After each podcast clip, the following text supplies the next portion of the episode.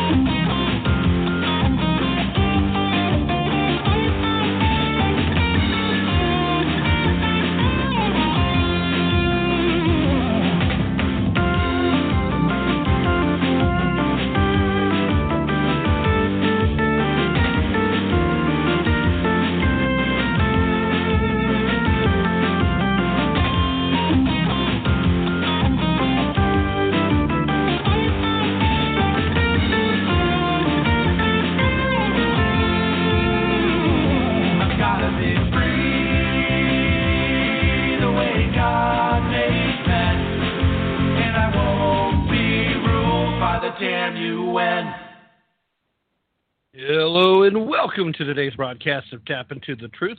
Hope you're having a fantastic day wherever you are and whatever you may be doing, with all the usual caveats, of course. With you as always, I am your ever so humble and mostly peaceful host, Tim Tapp, coming live from historic Roane County, Tennessee.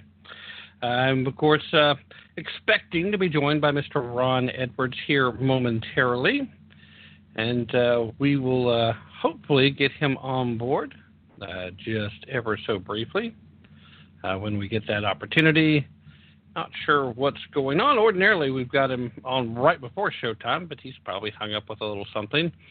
Uh, hopefully, hopefully, we will get him on board here uh, very soon. In the meanwhile, I uh, want to give a uh, special thanks to everybody who is uh, joining me live. Uh, the BTR chat room is slowly starting to fill up. In fact, we've just got uh, Cajun hopping on right now. And it sounds as if my good friend, the uh, great American patriot, the purveyor of the Edwards Notebook, and the host of the Ron Edwards American Experience, is joining us now. Uh, Ron, uh, once again, thank you ever so much for joining me as uh, you give up a large, large piece of your time to come hang out with us on Wednesday evenings. Uh, how are you doing today? Well, very, very, very well. Um, wonderful uh, day. And, uh, well, it doesn't seem like a large amount of time because I tell you, this is the fastest hour I spend every Wednesday. It goes by like uh, lickety split, I tell you. And uh, again, as I always say, thank you so much. All right. Well, naturally, we uh, we normally try to get uh, three, maybe four topics in, and we'll shoot for uh, we'll shoot for that again. I think we might be able to hit it today because I want to start off with a couple of lightweight items. Uh, but these are both items, however, that ordinarily we really would question is this even newsworthy you know but these are the kinds of stories that are in fact indicative of where the culture war is going and how folks are working for the leftists to try and control the culture. A little bit of cultural engineering and a little bit of restriction of information and a little bit of uh, gaslighting too as we change the definition of words which is a common tactic for the left. So we'll start with the changing of definitions. Uh, ron i'm sure by now you've heard that dictionary.com uh, has actually went ahead and changed the definition of court packing, uh, at least according to them as a source. uh, they've even responded to it by saying, language evolves, so do we. Uh, like the evolution here is um, how much can we lie about things? anyway, I'd love to get your thoughts on this one before we get too far into the heavier stuff later. Well, it just goes to show um, how they're allowed to just whatever push the envelope, push the uh, the language, push the definitions. Uh, they rule the dictionaries. They rule the mo- the modern translation translations of the Bible. Uh, they rule. They rule. They rule. Um, they're allowed to get away with the bull bull crap and. And until we stop it, I mean, things already have their definitions and uh, meanings and principles are already in place, and we have to stop allowing these ghoulish individuals um, stop allowing them from pushing uh, the society in the direction they desire for their uh, nefarious means so, or desires or whatever. We got to just stop it. Right. Well, let me play devil's advocate for a second, uh, Sure. and uh, let's let's pretend like the folks at dictionary.com are being legitimate. Ooh, the language evolves, and so do we. Uh, now we know that this actually is coming from a place where uh, there's a natural. Uh, well, we'll call it a consequence, even though uh, it, it's not really a consequence, except, of course, from if you happen to be leftist and not real happy with the things are going. But they wanted to change the term court packing, and uh, the accusations became as during the late stages of the election cycle, we were constantly saying that uh, a lot of folks on the left are suggesting that they should try court packing. They're not going to like court packing, especially if we get Amy Coney Barrett uh, up on the Supreme Court. So then the question uh, quickly became. How do you feel about court packing, Joe Biden? How do you feel about court packing every person that ran for office on the Democratic ticket? And very few, if any, actually uh, wanted to answer the question at all because they didn't want to go on the record. But let's pretend for a second that they legitimately think that that's how language evolves. Because the left then came and said, no, no, we're not about adding more seats. Court packing's what's happening now. Donald Trump is court packing by filling the seats that were left vacant, literally doing his constitutional job. Uh, is there any way at all that I could legitimately uh, be a arbitrary party and believe that this is a legitimate step in changing the language, so therefore a change in the definition is called for? Now you're speaking in reference to what Trump did. Am I correct? Well, actually, I'm still speaking in reference to where the uh, the folks at dictionary.com decided how they wanted to change the definition, which is what the left did in response to Donald Trump. The left started saying that Trump was court packing, and that's reflected in the new definition, Okay. according to them. Uh, is there Okay. any way, as a, a third party, uh, non uh, non Uber leftist with an agenda, that I might legitimately think that now would be that time to make the change? I don't think so. Uh, not if you know the truth. Not if you know better. If you understand um, what Donald Trump did and when he did it and why he did it, I mean that was that's his job. There was an empty seat, and he filled it. That is not packing. Um, and for them to get away with um, with this with a lot of Americans is because they're taking advantage of an increasingly ignorant uh, population. But that doesn't change the reality, the baseline reality, that it's still wrong. Just because people are stupid and they don't know, or they're ignorant and they don't know, doesn't mean it's uh, any less uh, incorrect. Right. I mean, I, I know uh, folks like yourself and myself. Uh, we've been saying for quite a while now that if all these leftists are really that mad about Donald Trump filling these seats, the person they needed to be mad at was Barack Obama because he's the one who left them all open. Uh, what, what is it? Nearly seventy percent of the, the positions he's filled were it, vacant for a majority of the Obama uh, term. I mean, come on. How can you be mad at Trump for doing his job just because your guy didn't? I don't know. I don't. Well, if you're that crazy and you think you can get, and it's I, I you know it's fake anger, and they're getting away. See, they're, they're see the thing is, they know what they're doing, and It's just like when they take these stupid polls, and the people that believe them and follow them are the ignorant, the incurably ignorant masses. And this is what the, de- the Democrats uh, utilize to make their advancements. They cannot make advancements in a truly educated society, I mean, truly educated, uh, with a moral fiber. They can't do it. Pinned upon their friends in the education area, which is now the indoctrination uh, centers of America, to do their job to stupefy individuals so that you know they're all balkanized and they they buy into the uh, to the bilge that the Democrats and uh, their leftists and you know and the media are putting out. So, and then that's why they can say once you're dummied down into believing a certain way, well, polls indicate that people believe this. Well, if you're stupefied into believing it, of course you're going to believe it. And that's that, that's how the, the Democrats make their advancement based upon stupidity or ignorance or indoctrination, uh, which causes both and therefore they make their advancements to the detriment of all of us. So. It, yeah, it, it is definitely still uh, the same old playbook, though, and that is we win the arguments in our own mind by virtue of controlling the language. If we can change what the uh, definition of the word is, is uh, then uh, we've got uh, Bill Clinton running around having done nothing wrong either. So, uh, okay, uh, another just kind of a quick hit thing that I saw out there that again completely, completely uh, fully expected, not a surprise. Uh, same old operation. Uh, we were uh, we were informed uh, over the weekend that YouTube will eventually be censoring content that is still questioning the outcome of the 2020 election. Now, of course, YouTube has the right to do whatever it wants to do, and we've got a right not to do anything with them if we so choose. Uh, but uh, my, my first statement on this, Ron, is that if you've done nothing wrong and if you've got nothing to hide, you don't censor people. You let them make their allegations and then you respond to them strongly if you even need to. Sometimes you don't.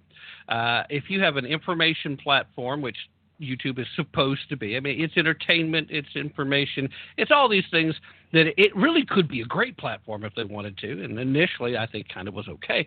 But now they want to control what information is available. They're going to censor. They're going to knock you out there. I've been getting all kinds of strange uh, little emails from them myself here lately, and uh, just weird stuff, copyright stuff that uh, associated with wrong uh, music. It's like I I don't use any of that music. No, that's not right. And then I had an age restriction put on a show uh, uh, not too long ago where literally uh, I've had other shows where I could say, uh, okay, we might have slipped a word here or there that might make it inappropriate if you're young enough, but uh, this show nothing, I, nothing along those lines. What's the problem? But at any rate, what is the fear I, we already know the answer, but I'm going to let you uh, have your say. What is the fear YouTube has in allowing people to question the outcome? Eh, it just seems like if you're so confident, you got no reason to censor that language. It's not about fear. It's about what they can get away with.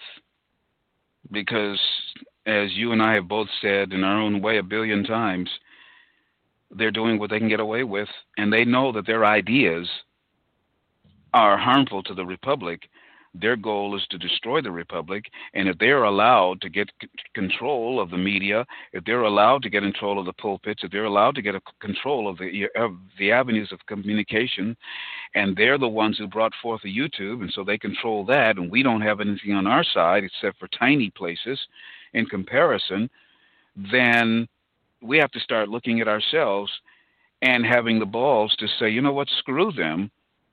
We won't bother with them and create our own stuff. We we we start we've got to start gaining our own stuff and taking control. And when we have control, not relinquish it.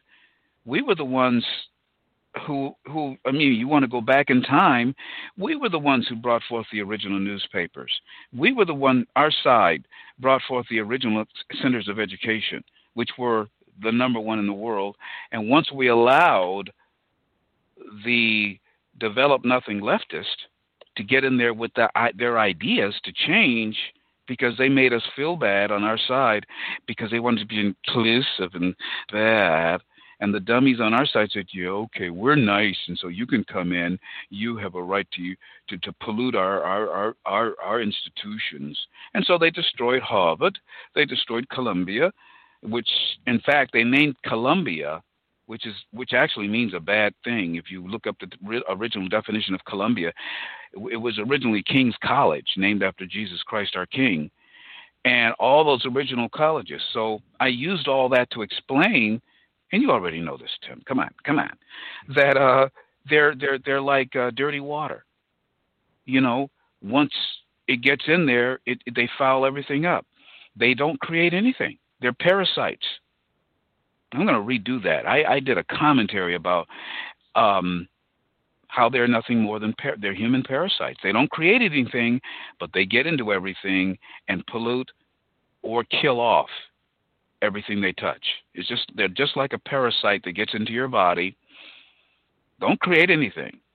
Parasites never create anything, but they invade, multiply, change, corrupt, and destroy and they know it. The difference is they know it. We all know it. They know it and they know it that they're destructive. They want to destroy. We've been too weak on our side and too scared or too scared, as they used to say in, in Tennessee. I mean, in Texas, too scared. they and and we we haven't been fighting. And every time we get a fighter, like Ronald Reagan, he was dogged out by the rhinos back then. Donald Trump even more so. But there are other connecting factors as to why these men. I always wondered why. I thought it was just, well, they think he's going too far. No, there's deep, deep, deep roots as to why Republicans turned on Trump and many preachers. These people are bought off, Tim. These people are ideologically bought off, and many of them financially bought off. I mean, this well, stuff this stuff runs deep. Is no wonder. I mean, this this this swamp is deeper than my imagination, and I have a heck of an imagine of imagination, and uh, it blows Trump's mind how deep it is. Yeah, I I don't think very many people truly understood how big of a uh, obstacle this really is, and, and it's hard to really grasp it unless you're actually there trying to swim your way through the muck but and because you think you're going to be waiting, and the next thing you know, you're way over your head. And it's it's not like it's just water. Uh, it is muck. It is mud. It is slime. It is hard to move, hard to breathe, and you know you you end up there. you can send good men to DC. And uh, Ron, uh, we've talked about this before. I think it's a great. Uh, great reason why we should consider uh, term limits for every position yes. at any level, and it's because it's way too easy to just even the most principled of people to get there and they're fighting and they're banging their head against the wall. They're getting nowhere. They're suffering as a result. Their families are being attacked. They're being attacked. But if they just play the game, suddenly everything can turn around and their net worth can be in the millions in a matter of a few years. And I don't know how long you can expect a good person to stand up against that. Uh, because most people just aren't made out of that metal. Now, that's not to say there aren't exceptions. That's not to say you shouldn't have the expectation that they should, but human nature being what it is, a lot of good people start out with good intentions, and we all know the final destination to the road paved with good intentions. But Tim, that's where that's the one big flaw that the founding fathers had. People used to ask me when it came to these writings and what they set up, was there any major flaw? And there was only one answer I ever had, I said philosophically, everything they set up was, was beautiful, but there was one huge fatal flaw. They, and I mean, Ronald Reagan was guilty of it. Even my own father died believing that Americans have common sense, that they will build upon the greatness, la di da di da. And they thought that because this was such a unique setup, and you saw the benefits of simply apply, applying these principles, they had the naivety of believing that people would see the goodness and automatically gravitate towards that and want to build upon that goodness, not only for their own rational self interest, as Ayn Rand would say, but for their children's and children's children's sake, and it would be a self perpetuating enterprise. Little did they consider human nature. You know, the, the Bible says that our, in our hearts, our hearts are deceitfully wicked, and that means everybody. He didn't say some, it said every, everybody. And so you're right, Tim. We have to put in term limits because human nature. I don't know what I well, I I believe I know what I would do. I believe that I have so much whatever of what my dad put in me in my in my own beliefs in God. I believe that I would stand up to it like Trump and just fight and would end up winning or get kicked out. I believe that. But most people, especially on our side, they have that because that is a part of what we're about. But here's the thing we're convinced by too many on our own side not to fight.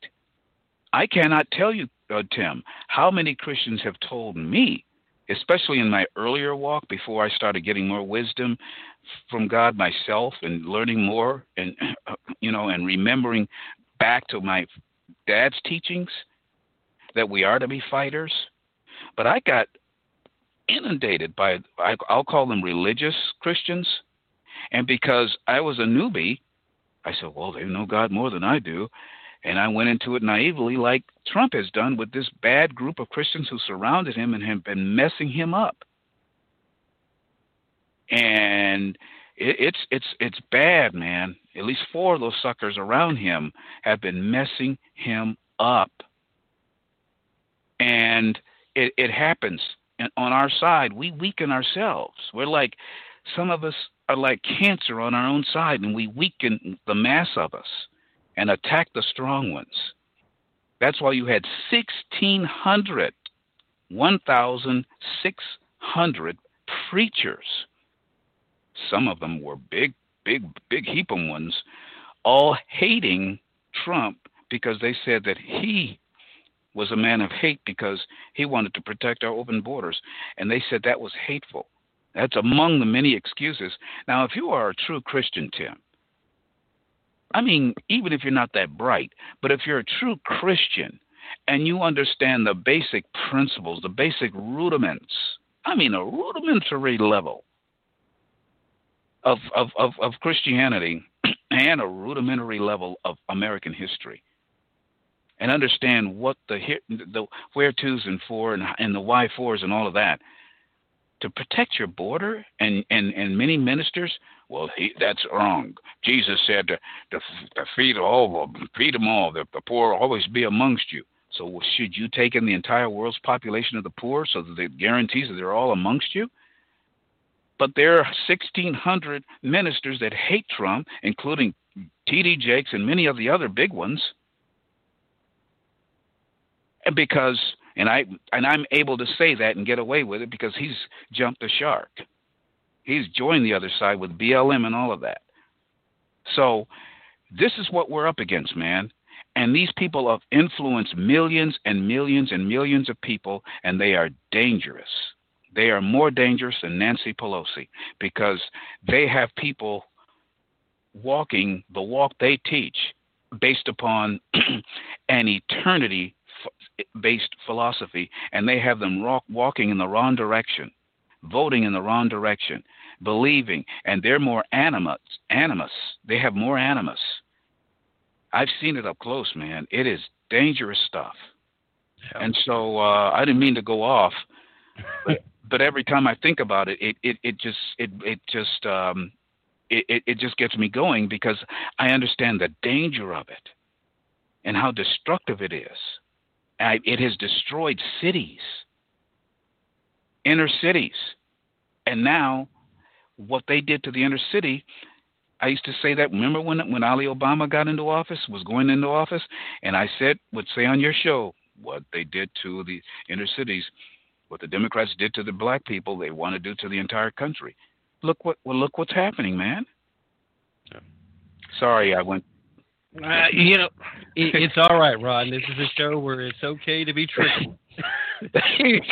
uh, and you're right. It, it is a major concern because worse than the destruction of cities it also leads to the destruction of souls. Ugh. There are people who are completely crushed by this ideology, and if they're not offered up an alternative, if they're not shown a better way, then it what other option do they think they have? That's part of why we're seeing suicides going up. So oh. they have a hard time understanding what's real, and that ties back perfectly to where we started the conversation with why does YouTube want to completely avoid the topic of a possible issue involving the election results? Because it's really, really hard to look at information when you look at all the statistical things like how does a guy who supposedly got the most votes in presidential history lose so many counties that not only did his predecessor uh, and co uh, partner in crime back during the Obama administration actually were able to win. Uh, how did he also lose counties that Hillary Clinton won and couldn't come away with a victory, and yet he supposedly got more votes than uh, Barack Obama? It, it's really hard to look at all the different stats. New math. Yeah, yeah, evidently. Uh, that's why I'm afraid to drive across a new bridge, Ron. If this is the math they're teaching the engineers, I, I'll take a boat. But, oh uh, man. Anyway, we're about the halfway point of the hour. Like you said, Ron, these uh, hours go by pretty fast. So let's take a little bit of a break, and then on the other side, we'll look at uh, a few things that are actually a little more uh, serious as far as the topic itself. Although we we went to a pretty serious place with this one, and I kind of like that. So thank you, Ron, and everybody out there. Don't go anywhere. We'll be right back.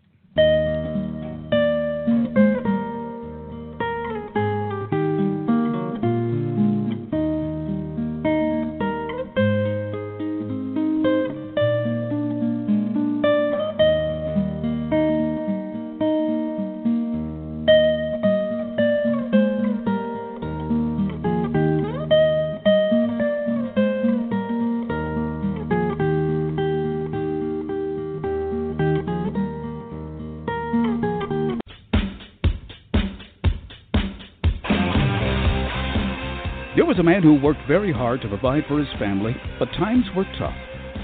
Hello, I'm Ron Edwards. On today's page from the Edwards Notebook. One Christmas, the man's five year old daughter used all of the family's gold wrapping paper for one shoebox that she placed under the family tree.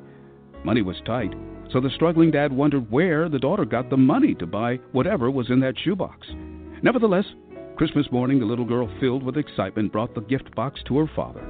As he opened the box, the dad became angry and said, Don't you know? When you give someone a present, there should be something in the package.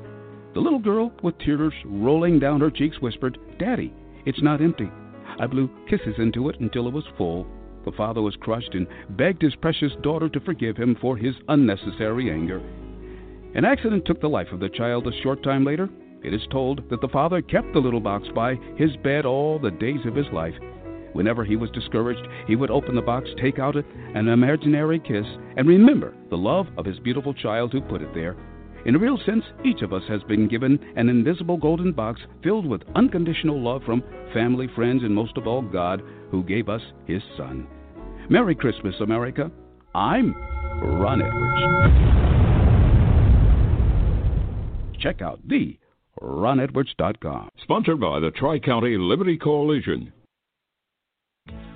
This is Dan Perkins with your Songs and Stories for Soldiers, Veterans Tip of the Day. Are you looking for a job because you got laid off because of the coronavirus?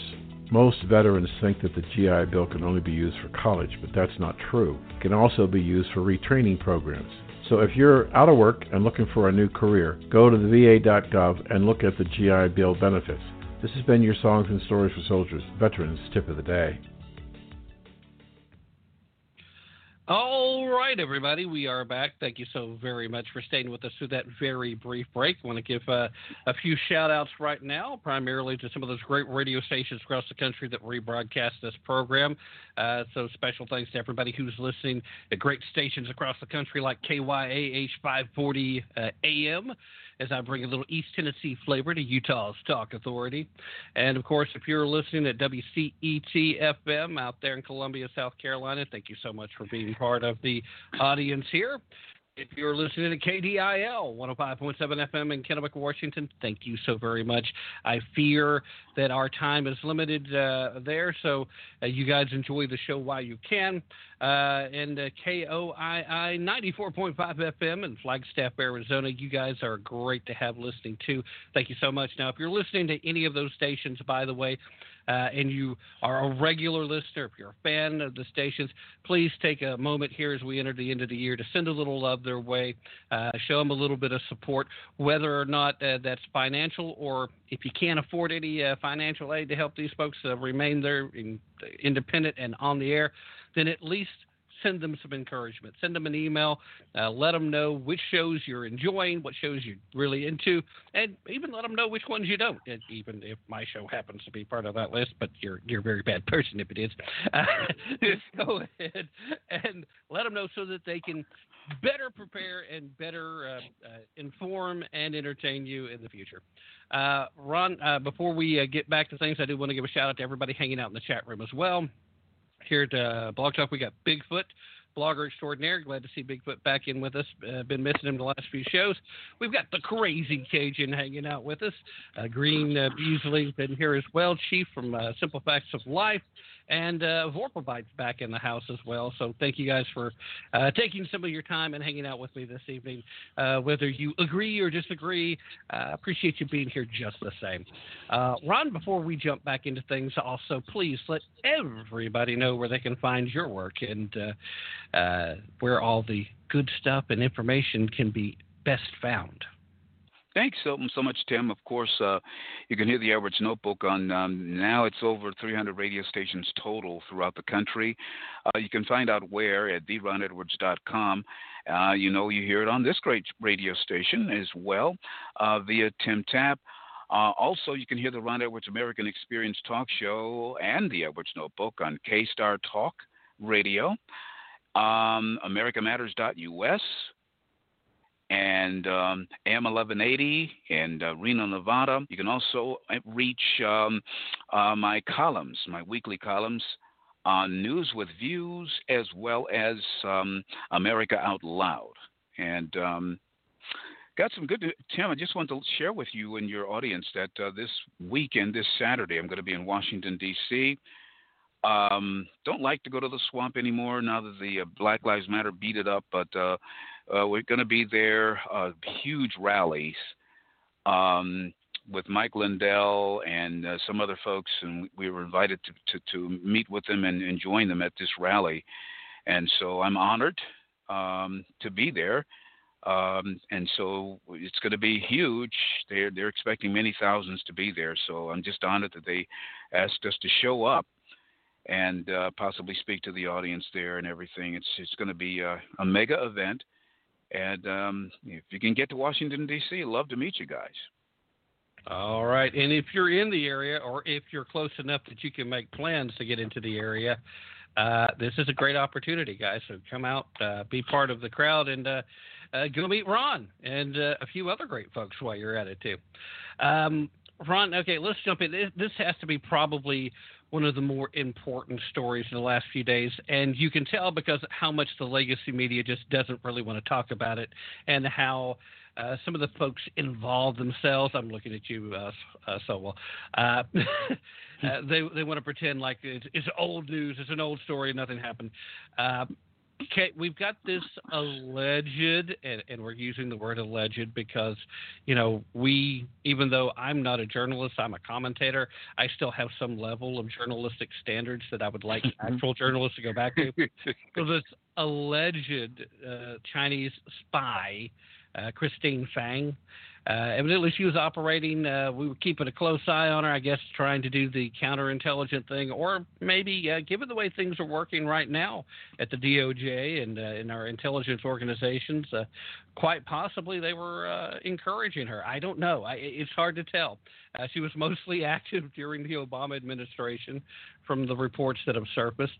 But this lady got so close and we mean personally, uh, to a certain member, Eric Swalwell, uh, a part of the Intelligence Committee, uh, showed how intelligent he is, that they literally had to have a defensive warning with him. And strangely enough, Ron, strangely enough, not long after they briefed him, she disappeared. She went back to China, and even though she was supposed to come back, she never did. So there's a heavy indication, and, and I'm just going to throw this out there because folks are talking about it. I, I'm not saying this is the case, but there's a heavy indication that maybe our Democrat from uh, from uh, out west may have actually tipped her off. Hey, do you know the FBI was uh, looking at you as a possible spy? Oh no, it's very crazy. And bye bye now. I, I, I don't get it, but uh, first of all, your thoughts on the story, which I know there's been no way to, to miss if, if you're a conservative and paying attention. And uh, then what you feel like the next step should be uh, as far as the American people and their expectations regarding uh, this guy who's supposed to be watching out for our national interests and can't even uh, seem to keep uh, Chinese spies potentially, based on the stories, out of his bed. You're speaking, I think, of uh, Eric uh, Swalwell, I believe, of California. Yes, sir. Uh, and the, uh, the, her name is uh, Fang Fang. Uh, Christine Fang. A lot of people called her Fang Fang. Yeah. Yeah.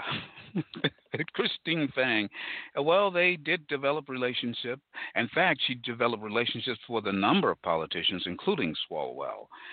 Uh, yeah, she skipped out in I think it was 2015 um, it was never Tim. It was never, never, never Russia, Russia, Russia, and the Republicans. It was the Democrats and China, China, China, China, and the the the. We're going to find out as time goes on. Not only will uh, Swalwell and many other Democrats and and some um, you know Republicans thrown in for good measure, fewer Republicans, but some none, none, nonetheless uh, are, these are Chinese concubines. These politicians in America are Chinese concubines. Um, I had the, the, displeasure of meeting a Chinese uh, individual who pretended to be a friend of America. He befriended a stupid preacher, and the stupid preacher introduced me to the Chinese guy, and the stupid preacher was so mesmerized by this Chinese individual. I, I, I dressed him down without him realizing it in, in, in about 15 minutes and got him to actually draw on a paper their plans for Detroit to build a wall to wall off a huge section of Detroit on the Detroit River and bring in uh, Chinese businesses and things like that and buy off huge sections of Detroit. I don't know, God must have used me like crazy because I was able to charm him and he actually drew it on a sheet of paper anyway, the dumb preacher died not too long after that. I hate to, hate to put it to you that way, but uh, when you see when you are you know when you're a man of the cloth and you you're helping an enemy like this as if you were a politician, you know so bad things are going to happen. And this situation, it, it's you know it's it's a good thing that we know about this, but Tim, this is just a this isn't even a scratch on the surface. It's just a little rub on the surface. You know, in comparison to what has gone on and how deep. How, can you imagine how many spies? If I were if I were able to meet one, okay, I'm not in D.C. Don't like the place. I, no, I'm hundreds of miles away. And but because Detroit is an international port, you know, they come in through that area too, and they meet idiots. Hey, they glom onto them and they try to make their inroads that way. And I and and and you, you can they stand out like sore thumbs, and it depends on where you stand as an American. If you're either stupid or a leftist, you will fall every time. And Eric Swalwell and most Democrats are in that in that uh, vein, and so is Vice President Joe Biden. He's no better than Swalwell. And he didn't even, and as far as I know, Biden hasn't had any bedtime with these spies. He just said, just just do it. You know what I mean? He just with his okay, and I guess he got paid, and his son got paid, and all that. His family's financially blessed, but they they're all willing to sell out this nation. Um, and it's not just China that this na- a nation is sold out to. Twenty of our cities were sold out to the United Nations decades ago. Much, many, many hundreds of thousands of acres of land out west, especially, are under the under the control of the United Nations, especially our national parks. People forgot when Clinton did that. See, Democrats have been undermining this country and putting sections of our country under international control for a long time. Now it's gotten to the point where it's at a dangerous level. And here comes Trump, and it's like, oh my God. And that is why we've gotten to the point, Tim, where if, God forbid, Biden actually gets in there, and I still don't believe he will. If he were to get in there, it's it's over the rest of America will be undersold. And I, you know, and and I and and people cannot understand. Even some well-meaning people on our side do not understand how deeply evil the Democrats are and how far they are willing to go to sell out this nation. Biden would probably sell out, out his sell out the land on top of his grandmother's grave. I mean, this guy, he, and, but that's atypical of Democrats. They don't give a darn about anything of this country or God. Yeah, sadly, it's true. And of course, uh, we've gotten uh, the other reports that China has been making it very clear. Different nationals. Uh, Tucker Carlson uh, had a video on the other day that's made the rounds. Although the the video has been harder and harder to find as they're trying to scour it. Imagine that. Uh, thankfully, he got his copy saved uh, before he could do it. But, you know, the, he basically admitted that they had people in the White House, that they had people in Congress and uh, over the weekend, we've also had uh, the briefing from uh, national security advisors, and we've had other folks coming out and giving the full warning that they're stepping up their efforts now that they feel like they're back in business. They hated Donald Trump being there because Donald Trump wouldn't play the game of patty cakes with the Chinese. Here, yeah, go ahead, do what you want. He refused to do that. He stood up to them, and they didn't like it part of the reason why he had to be taken out too. But at this in this case, should our good old friend Eric here be allowed to continue on some of the committees that he currently sits on, especially the Intelligence Committee? Because if you're not smart enough to know you're being played by a honeypot, what makes you think you've got business there. We have actual proof that this is not the job for you. Maybe you should be in charge of like I don't know uh, a traffic committee somewhere. Oh, I was going to say I was going to say producing insect repellent.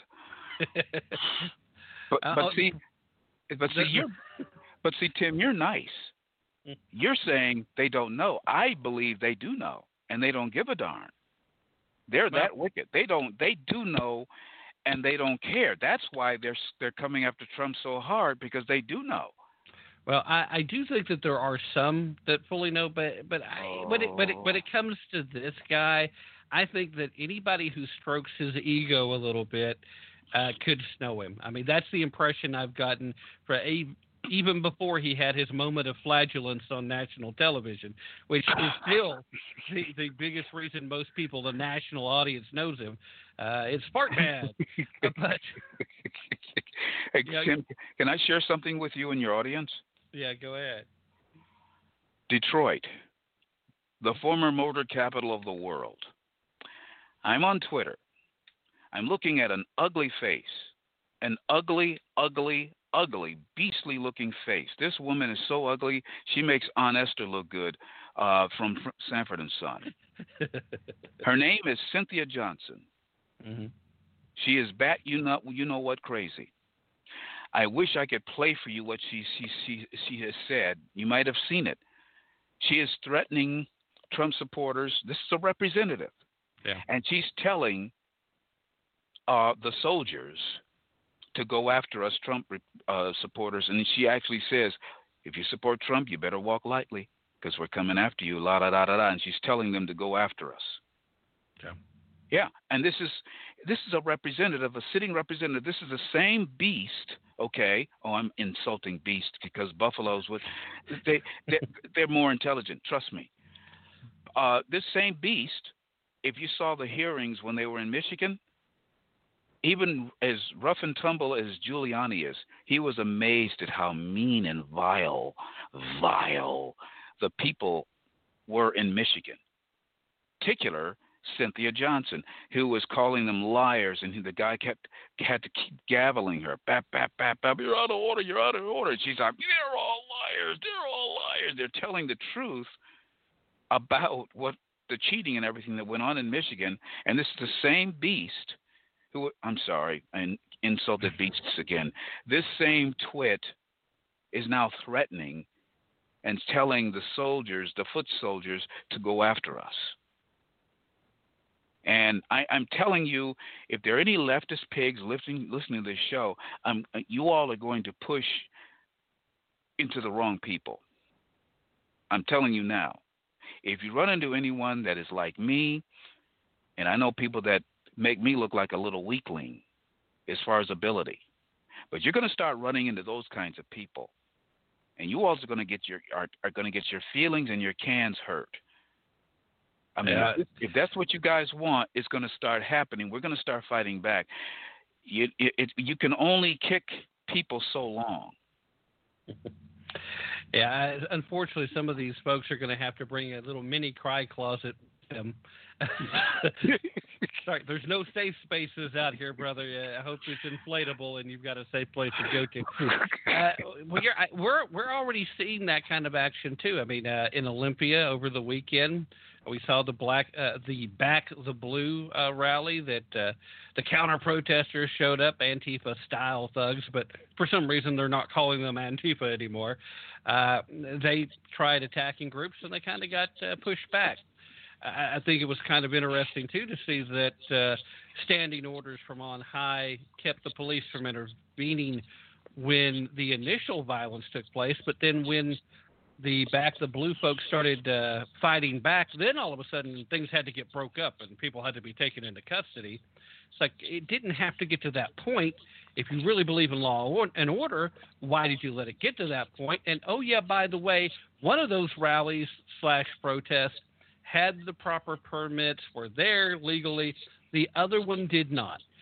Uh, what's the punishment for that? Uh, if it was me trying to have a rally down here down the street without my proper permit, I'd be facing a $500 fine, and I wouldn't have much time to pay it.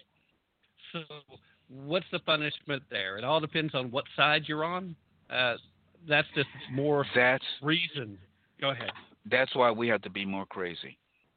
I'm sorry, as a, as a Christian, as a man, as a follower of Christ, I'm sorry to even that I'm even pushed to the point of saying something like that.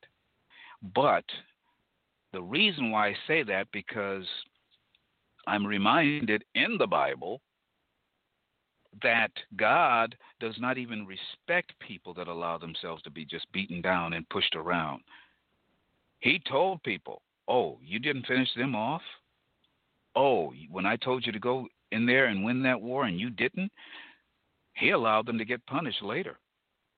So I my fellow Christians don't think that because you are a Christian that that means you're supposed to grab your ankles and people are supposed to run up behind you and kick it and then as the as the um, Cherokees would say bohica here it comes again when they bent over so it, it's it's it's it, God respects fighters more than he does Wimpus Americanus apologetic. Now, there's a place for that peaceful movement, like when Martin Luther King tried that.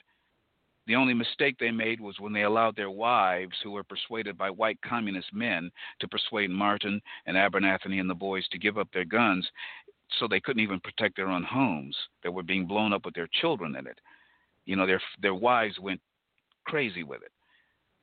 But for the most part, we are obligated to protect ourselves however we need to because if they keep if we keep allowing ourselves to get pushed around, they become more emboldened, and it, it, it just becomes more open season. and it gets worse and worse and worse. Next thing you know, they'll be attacking your children. Uh, if your if your child happens to wear a uh, Trump T-shirt to school or wear a, a T-shirt with an American flag on it, your child could get the crap beaten out of him. And if he fights back and wins, then they come after your son for being victorious because he's on the wrong side. But we have to not worry about that anymore. If the police decide to sit back and watch us get us our behinds whipped, we rise up and beat their behinds, and then the police want to jump in. Well, you know what? If we're skilled enough, we have to fight all the way then. And you, you I think you know where I'm going with that. It's gotten to that point. I didn't design this. But I'm just telling you, Tim, where we're at and what we have to do. Because if we, the longer we don't do anything, the worse it will get. That's all I'm saying. They will. That's why they go to senators' houses now. That's why, if McConnell goes to a restaurant, they harass him and throw things at him. You, you know, so it, it's not like, well, I'm Ron's being extreme. No, no, I'm not. Uh-uh. No way. We, we we've allowed ourselves to get in this in in this position. Yeah. And, and trust me, if we if, if this advice that I'm eh, eh, giving you now, if it's not adhered to, a year from now, it'll be that much worse. They're parasites. I'm telling you, if you don't stop parasites, the only thing they do is get worse. All right, Ron, we are quickly running out of time, and I wanted to get at least one more quick question in with you here. Okay. And, uh, uh, and I hate that we don't have more time because there was a couple other things I was hoping to, but we'll Sorry. have to get back together. I, I always do no. that. no, no, no. It, it's it's perfectly yeah, yeah, fine. Yeah, yeah. problem. I mean, the problem is there's too much news and not enough time. Uh, okay, so the other day, Joe Biden, on the record, said that uh, should he have a serious philosophical break with Kamala, then he will immediately move to resign and let her handle things. Um, now, I can't help but feel like that was the plan all along, but um, how long are are we waiting now? What what is our current uh, office pool here? Uh, who's got three hours on how long Joe Biden goes from inauguration to resigning? Uh, how long are we really thinking he's going to hold office? Should he be installed? Well, he mentioned one number, but it was with another topic, and that was 100 days. So I'll say 100 days. I'm going to ask you to wear a mask for 100 days, even though I'm only going to be in office for two of those. oh my God, this is you know, and I hate to say it, but she would even be worse than him. Yeah, because she well, has this, she has a philosophical base that is more evil than his, if if you can imagine that, and she's younger and more mentally focused. So she would do a better job of seeing things through. And oh my God, you, there's nothing worse than an evil. Well, you've seen it, an evil, mean woman that's that's that's hell bent on doing some something. And look at Nasty Pelosi. Look at the the, the squad. Tlaib. I'm just thinking about way out waters from what you oh. said earlier. Impeach 45. If they're out in the public, you you get in their face. You tell them they're not welcome. Uh, excuse me. yeah. Good thing that I'm in Tennessee and she's in California. Uh, it would not end well. I would be in jail, sir. and I, I, I probably wouldn't be able to get bail. Uh,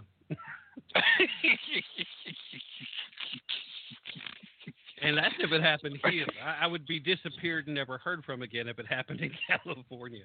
I have no doubt. Uh, I would love her to. I would love her to visit Tennessee. I no, not Tennessee. It's in Kentucky, where I know some folks that they live in the hills. Yeah. And there are crevices in those mountains and the sides there, where back in the day, where they'd have these uh, G-men, they used to call them, and they'd go in there and looking for the, these stills. Well, country and never come out again. M- might sort of like the song um, Amos or something like that. It was made by Jerry Reed or one of those great country singers in the uh, 70s. Something Amos. Um, but anyway, they would go in there searching around, and all of a sudden, yeah. these guys go down these long, and they're narrow. They're very narrow, and they go down for miles, and so no one knows what who. You know, other people would come in. Did you see investigator so and so? Who? Uh, uh, uh, no. hmm, who? Uh, what? I, ain't ain't nobody been around these parts. it's, just, just me and my uncle. That's all I've seen for months. Yeah. Yeah, we're like that here too. In Tennessee, we got places like that. At least this part of the state. Uh, Ron, again, we we've got just a little bit of time though. But honestly, have you ever heard a uh, expected to be uh, president of the United States ever say before he even before the electoral college has even voted ever say that well you know if i have a big split with my vp i'm well, just going to let her take over. Have you ever heard the likes and should a no. party feel good about having voted for somebody who's already planned their exit? Well they shouldn't feel good about it but it's part of the plan anyway. And see there see remember the left has a philosophy of everyone's nothing more than a cog in the wheel. It's all about the cause. So it's not that far fetched when you think about their their communist philosophical base. So even though I've never heard this before, I'm not overly shocked because it goes in line with the cog in the wheel philosophical base of the communist anyway. The individual's not important. Doesn't matter. I'll I'll play sick. She can take over as long as the cause is furthered. So it, it, it's you know it, it's it's not even that big a deal. It, it is a big big deal for our country that we were so asinine that we've allowed something like that to get into position. Uh, first of all, the most socialist we should have gotten ever was was Bill Clinton, and we should have backed off from there. Uh, well, I'm afraid we're about to have some very harsh lessons taught to some folks that are uh, true believers and about to find out they've been believing in crap. Ron, that's going to have to be it uh, today, sir. But again, thank you so much for joining me. As always, it's a pleasure, an honor, and uh, I greatly appreciate your time, sir. Thank you for asking me. And uh, as always, I when I hang up and especially when I listen to the rebroadcast, I'm amazed that you ask me back, back again. But when you do, I say, well, thank you, Jesus, and uh, here I am again. So uh, I look forward to the next time, and uh, Godspeed to you and your audience. God bless all of them, and uh, yeah, let's just keep the fight up. All right, thank you, sir. All right, and uh, for the benefit of those of you that are listening uh, to the rebroadcast of radio stations across the country, you normally get this in one hour blocks, so I'm going to have to reset the hour. So I'm about to say goodbye to some of you. Now, if you're here listening live at BTR, stay right where you're at. Hour number two will come up right after this. But for the rest of you fine folks, uh, thank you for being here. And remember, don't take my word for it. Definitely, definitely don't take that other guy's word for it. Be prepared to put in some effort and, most importantly, to use your brain if you really want to tap into the truth. In the meanwhile, stay safe, uh, stay healthy, and uh, be smart, even if it kind of goes against your nature. I'll be back again soon, and in the meanwhile, have a great rest of your day. Like I said, if you're a BTR, don't go anywhere. Uh,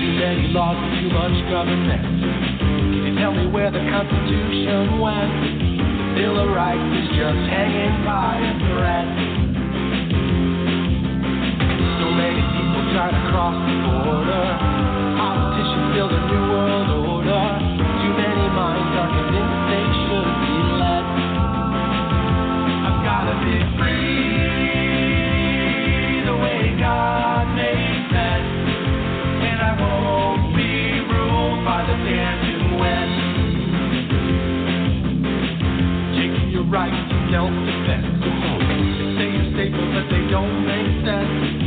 Dangerous ones will not turn into guns. All the unions always ask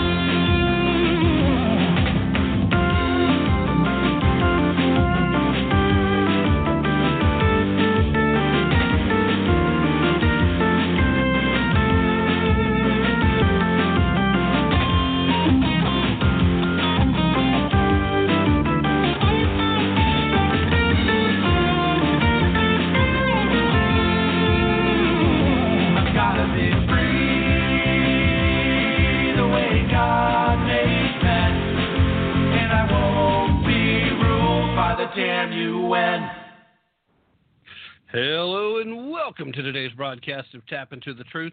Hope you're having a fantastic day wherever you are and whatever you may be doing. Well, usual caveats, of course. With you as always, I am your ever so humble host, Tim Tapp, coming to you live from historic Roane County, Tennessee. And ever so glad to have fine, fine folks already hanging out with me in the chat room. People like Bigfoot, blogger extraordinaire. Don't believe me? That's fine. Check it out for yourself. Bigfootsplace.blogspot.com would be the place to go and do that. And then you'll never doubt me again, at least on that topic. We also got the Crazy Cajun hanging out with us in the chat room as well. Glad to see you hanging out with us, Cajun. Uh, Green Beasley is hanging out as well. Chief, host of a great program in its own right, Simple Facts of Life, is hanging out as well. Uh, glad to have you here. And Vorpalbite has uh, returned to the chat room as well. And uh, glad to have all you fine folks here hanging out with me. Now, if you're listening to the rebroadcast, it's important for you to know that the time of the live broadcast happened to be Wednesday evening. It's December 9th. It is 2020. And it's a few brief moments after 8 p.m. Eastern. Uh, did not do the usual Tuesday show. So I did not uh, have a chance to get to some of the topics that I would have been discussing then, and one of them uh, is, of course, uh, not nearly enough time dedicated to it. But I will give a brief mention to the passing of legendary U.S. Air Force pilot Chuck Yeager, 97 years old. The man uh, was the, uh, you know, he was the epitome of courage. Uh, he was. He was a Presidential Medal of Freedom uh, winner. Got that in uh, 1985. He was the first person to ever break the sound barrier. Uh, that happened when he flew the Bell X-1 rocket, 700 miles per hour, back in October of 1947. Uh, that's just barely scratching the surface of uh, who this man was and the things that this man did. Uh, just absolutely a phenomenally unique individual, worthy of uh, respect and the type of boldness and bravery that we just don't see very much of these days. Partially because these guys are hidden from us, and partially because there doesn't seem to be a reward for being bold and brave these days. Uh, you have to hide in the corner if you want the recognition of the people that are in charge, because that's that's the prototype of what they want. They want the uh, cowardly soy boys, not the manly men. and there will be a time when they will come to regret that. Uh, just because uh, if they weaken humanity down to that point that they're looking for, we're doomed. Plain and simple. Humanity needs manly men, brave men, bold men, daring men. It doesn't hurt to have a few women to fit that bill, too. But uh, this isn't a sexist thing, but it is a matter of understanding the nature of humanity and what it takes to survive.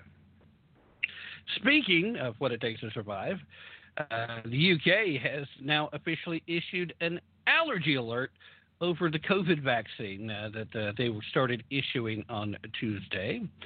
Uh, this, of course, was after two individuals fell ill. Uh, given the numbers of doses that they put out there, and then the fact that they just had these two folks that seem to be prone to food allergies too, uh, a lot of people are trying to make a big deal out of it. I, I think that uh, statistics, that, let me try that again. Statistically, these numbers are not particularly troubling just yet. And, uh, you know, with any vaccine, there's going to be issues and side effects, and it's going to treat people a little differently. Uh, it's going to have different reactions. This, of course, was the Pfizer BioNTech vaccine, uh, just for clarification. Um, you know, again, both of the workers who fell ill uh, were reportedly to have had a history of experiencing allergic reactions, especially uh, food allergens, and they are both expected to recover uh, 100%. So, you know, again, uh, anytime you take something new, it's a risk. Uh, some folks are trying to make a huge deal out of it. Some people are trying to downplay it completely, act as if it didn't even happen because they're afraid it's going to start panic. Uh, I believe that we can fall somewhere in between. We can be informed and still not panic. I, I don't know how you guys feel about the uh, vaccines that are out there. I myself, having studied biology, uh, having a basic understanding of the science involved, I'm going to hold off and see a much larger sampling of people having taken it before I'm going to get in line. Now, if it turns out that it's a vaccine that works and there's statistically uh, no significant side effects and seems relatively safe, some point I might consider it. Uh, however, if we get to a point where a majority of people are inoculated and we get uh, herd uh, immunity, I'm not sure that we would need it anymore. I'm just kind of stubborn that way. But I'm not trying to shame you one way or the other. You either can uh, take the vaccine or not. Eh, it's up to you, uh, and as it should be. Uh, should there come to a point where they become mandatory uh, in the United States, then we start running into some potential issues that I think might be worth revisiting. Uh, in the meanwhile, just be aware, be con- uh, you know, be aware. That's basically what I'm saying. Uh, the United States is not the only place having its issues with religious freedoms uh, as a result of the COVID. Uh, it seems that in Manitoba, Manitoba Court of Queen's bench Chief Justice Glenn Joyal, Joyal denied a plea from a Springs church in Winnipeg to hold drive in services in its parking lot, striking down the church's request to be given a stay of the province's public health order that forbids in person religious gatherings. Uh, that's kind of harsh. Church not permitted to have the drive in services. What is the real threat of having a drive in service? I mean, if you're not actually leaving your car, or if, if you're still parked far enough away from folks and you're not inside that six foot zone, what's the real issue?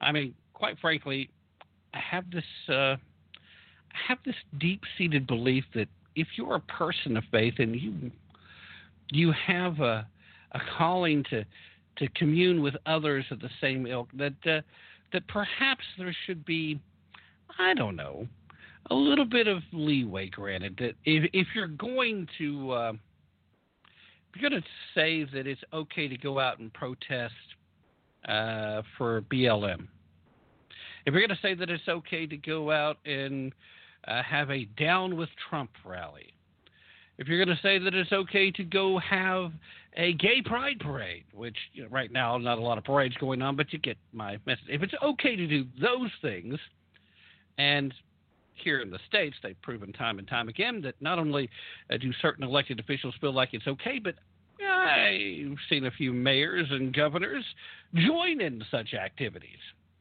Didn't really work out too well for them, especially out in California, but uh, we've seen it happen. So if one's okay and the other's not, which one has a greater risk to the public?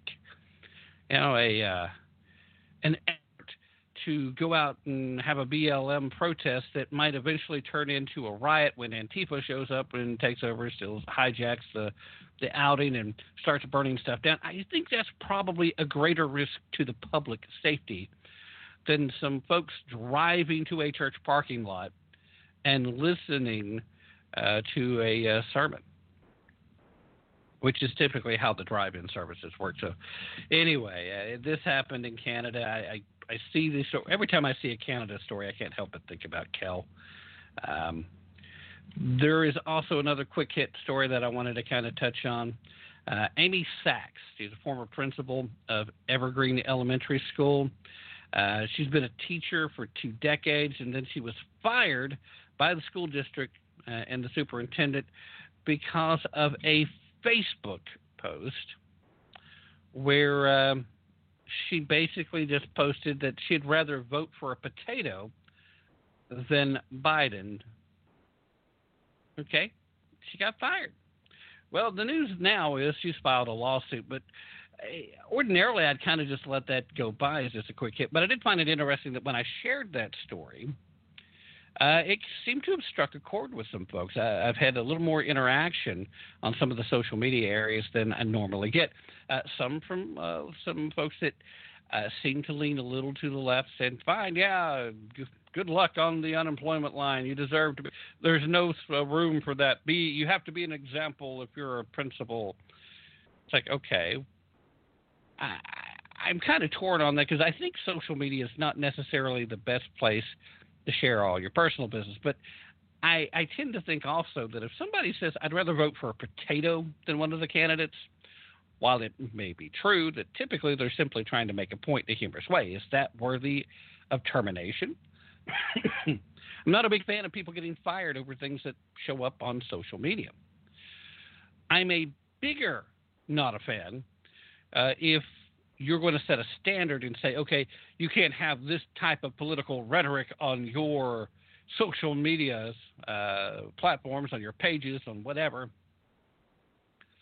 if you don't service that across the board, if you're not fair, if you're not completely even killed, meaning that if somebody uh, says, I'd rather vote for a potato than Joe Biden, and then somebody turns around and says, I would rather jab my eyes out than have Donald Trump as president for four more years. Uh, shouldn't they both be fired? In effect, it's the same message, right? They've done the same, they've committed the same offense. Uh, has this school board, has the school system, has the superintendent fired people for uh, making anti Trump statements? I think not. So, which is why I think she's got a pretty good chance of winning. But at the end of the day, all of that is uh, just tough. We'll we'll see what happens. Uh, of course, uh, Texas filed a lawsuit against four states, and we got news today that other states were joining them. Um, we'll see how that plays out because we got news today that the Supreme Court refused to hear uh, the uh, Pennsylvania case that seemed to have some actual legitimate constitutional standing. Uh, a little disappointed on the basis of why they rejected it. Uh, now, the entire basis, but part of it. Now, the part that I'm okay with is the fact that you're talking about uh, a state issue that should be a state issue and should be handled by the state Supreme Court. This is not a federal issue, even though it involves elections how a state conducts its elections is supposed to be dealt with by the state legislature. And therefore, it's a state issue from top to bottom. Right? So I, am okay with that part of it. So that's why you reject it. but to also throw in there that it, it's too late uh, to try to nullify votes because of so many people voted in good faith. I have a problem with that because legally they weren't allowed to file suit before the election happened, which uh, several folks tried to do in Pennsylvania. And they were told, no, you can't because you haven't been harmed by it as of yet. So you technically don't have standing yet. So when exactly were you supposed to bring this lawsuit to, to bear? I mean, that was the same argument that was used to swoosh it aside in the Pennsylvania court. It's like, oh no, there's not enough time now. You brought it up too late. But we weren't allowed to break it up earlier. Uh, we couldn't have done it during the election. When are you supposed to bring this kind of a lawsuit up if you're going to do it? Uh, it seems like a, an automatic catch 22 here.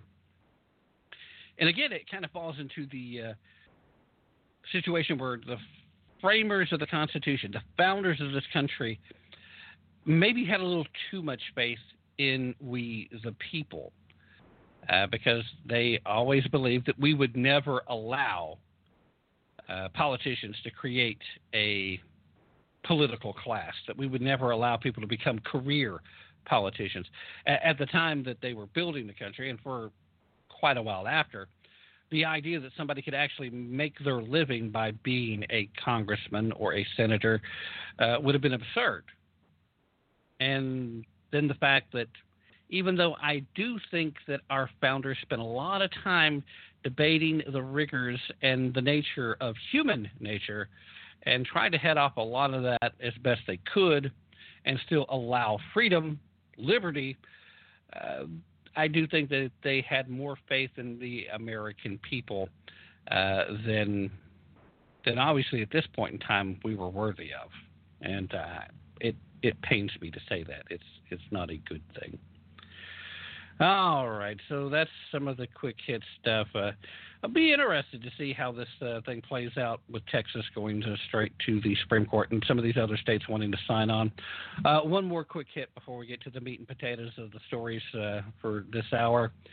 And uh, that is good old Dick Durbin, or as Rush Limbaugh uh, used to refer to him as Turban Durbin, because he always seemed to be on the the side of the Islamic extremist uh, ahead of the side of the American people there for a long time. Anyway, uh, Senator Durbin was uh, talking to Jake Tapper over on CNN, and uh, he basically made uh, an an acknowledgement, a confession, if you will, something that um, Nancy Pelosi already did uh, in her little speech the other day. And that is the fact that they did, in fact, hold up additional financial relief, uh, the follow up COVID relief packages, for political reasons. It was about the election. Durbin admitted that the election, in his word, the elections played a role in Democratic senators holding up financial relief for Americans. Now, Nancy Pelosi made it pretty clear the other day when uh, she said, Well, we've got a new president, we've got new stuff, blah, blah, blah, blah, blah. Fair enough. Now, Dick Durbin has made the same acknowledgement, only he did this on CNN. He did this where the Democratic voters often go to get their news. He he's either banking on folks simply not caring or not being smart enough to understand what he really just admitted to.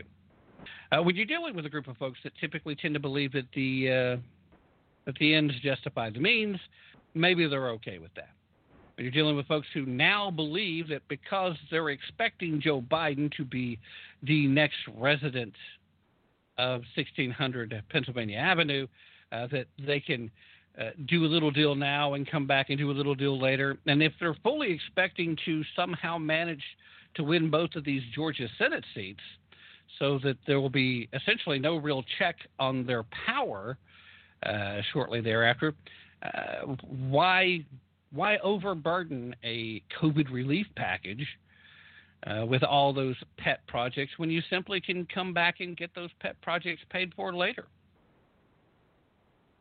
Right you don't need to fight tooth and nail for those things anymore, do you? It is absolutely mind boggling what these folks uh, are thinking they can get away with. All right. Do I have time to get this first story in here before the mid hour break? Uh, I'm going to try. I've only got a, a, few minutes technically before I should hit that mid hour break, but if I have to skip the mid hour break, then. Uh, uh, well, you know, it would be very sad, but uh, maybe we will. Okay, so. Um, came across this the other day, and, and, I probably would have had this on the Tuesday night show too, uh, had I been able to be on, but uh, things got squared away. And I, I find it interesting because essentially, in a now deleted tweet from the Chicago Teachers Union, they claimed that the city's push to reopen schools to a certain population of students was the product of sexism, racism, and misogyny all at one time, and not of a determination that students and teachers could safely return to classrooms. Now, I'm sorry. I, knowing that Chicago is run lock, stock, and barrel by Democrats, I have a hard time believing that, with as much as they want the COVID lockdowns, that if they're looking to reopen the schools, it is only because they now understand, or at least some important key figures there understand, that children are suffering as a result of lack of in person schooling. Uh, first, uh, very low transmission numbers uh, among uh, elementary and junior high and high school students. Uh, very low susceptibility to the most dangerous aspects of COVID 19, either. So it, it's literally a situation where these kids can be exposed and most likely. Uh, extremely rare scenario uh, for them not to be perfectly all right. And they're not as good at spreading it as older people seem to be. Uh, it just doesn't seem to happen. We have that evidence uh, from Europe where the schools opened up and they had very little problem. In fact, the schools ended up being some of the safest places uh, for Europeans uh, because it was the folks that weren't at the schools that were typically getting ill. Now, again, I get it. If you're a teacher, especially if you're a teacher at a certain age and you've had some health issues, maybe you don't want to run that risk. I understand that. But I'm pretty certain that if you're looking at uh, students uh, that fit into certain categories, which isn't it funny how Democratic office holders, particularly, want to keep everybody grouped into certain types of people. They don't want you to say uh, our fellow uh, Chicagoans or they don't want you to think of being fellow Americans. Uh, yeah, we can have disagreements and we can be Americans too. No, no, can't have that now. Modern age, everybody's got to be in a certain group. And clearly, anytime one group of people does something, it must automatically be an attack against a different group. I, I don't understand. I would love to have understood how it is that any plan to reopen the schools in Chicago could be a, a product of sexism, racism, and misogyny. Okay, uh, is this a case of well, we're going to open up in-person teaching, but only for um, Hispanic boys? Okay, because you got to be all for the guys, right? Because you're being misogynistic and sexist, uh, and you, got to be some group if it's going to be racist too, right? I isn't or maybe maybe they've changed. Uh, maybe I need to check dictionary.com and see if they've changed the meaning of those words yet. I mean, if you can change court packing, maybe you can change them too. Okay, so parents of some Chicago public schools students, largely pre kindergarten students, as well as moderate and severe special needs students, could opt to have their children return to in class instruction as early as January 1st, according to the city's plan, which was unveiled back in November, FYI. And all Chicago public school students will have the option of returning to full time in class instruction on February 1st. Parents were asked to indicate their preference, remote or in class uh, learning. and they needed to know that uh, by this past Monday, evidently, if I'm reading this correctly. But uh, the city says that the plan will only go forward if the city's infection doubling rate drops off. Because Chicago is another one of those places that, with this latest uptick, has been pre- pretty hard. They've had a lot of cases uh, kind of explode. So, okay, so be it. Otherwise, the classrooms will remain closed indefinitely. So the plan is in place to move forward should the cases start dropping and they can deem it according to their own standards, whatever that standard's set at, and I'm guessing it's probably going to be set at some ridiculous level anyway. But unless it reaches their set standards, they're simply not going to open up the classrooms. But they want to be ready for some folks if they are. It looked to me like they were trying to prioritize students that have suffered more as a result of not having in class, in person uh, education, as opposed to trying to engage in racism and misogyny and I'm sorry, sexism too. I, am still not seeing the sexism part here. Now, Chicago's teachers union, however, uh, they have objected to the idea of returning to any in-classroom instruction uh, since a debate about the matter began over the summer. And the Chicago Teachers Union's president has been adamantly opposed to allowing any teachers or students into school buildings, leaving the city scrambling to help thousands of low income students who have little access to remote learning tools and whose parents may struggle to find childcare and help with remote learning while they're at work.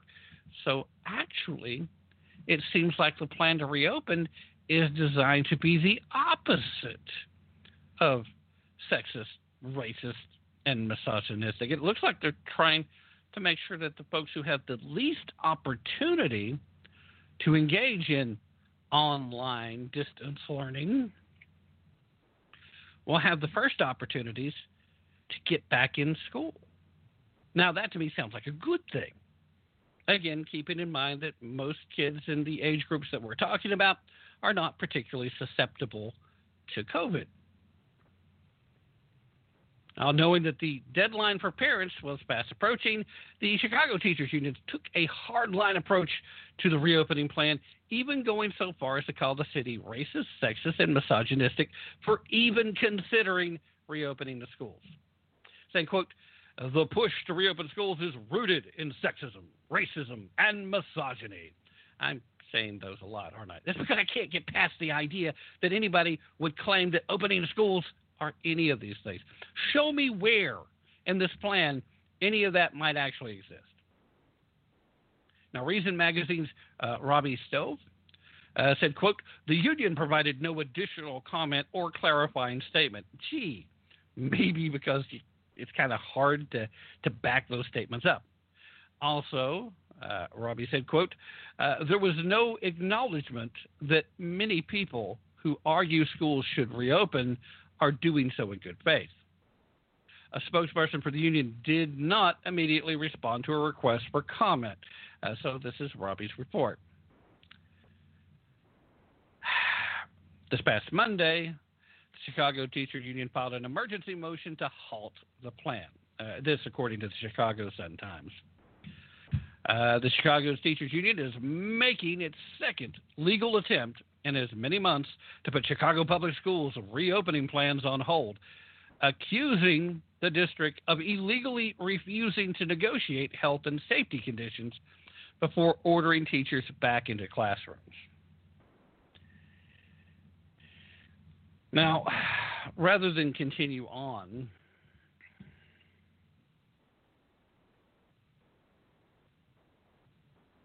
it seems difficult to imagine that the folks that are running the Chicago school system that were looking at reopening would be openly engaging in anything less than trying to find a way to save their own positions. You know, if you don't reopen in your public schools, then you run a risk at some point of maybe not getting federal dollars, or at least not all of them. Now, presumably, uh, a Biden administration probably would not hold those against you. Uh, whereas the Trump administration may very well say it's safe for kids to be at school. All the evidence, all the science says it's safe for kids to be at school. Uh, you can set up things where the kids are in school and uh, maybe have surrogates for the teachers in the classrooms and let the uh, teachers uh, be distance present. Uh, I mean, there's a lot of scenarios, and the technology exists for most of these schools, and I'm sure you could get grants to make the, it happen for the rest of them. There's a lot of workarounds here. I just I have a hard time believing that this is really anything at all to do with safety, and a lot more to do with just wanting to get your way. I don't know. Taking a peek back in the chat room for the first time in a bit. And uh, let's see here. I see New Orleans Wake Up has joined us. And uh, what else we got here? Da, da, da, Indie Queen 86. And it looks like Indie Queen has already uh, headed out. I do have a caller on the line. Don't normally take unsolicited calls uh, because, well, lots of reasons. But uh, let me see. I used to have this checked out. Da, da, da,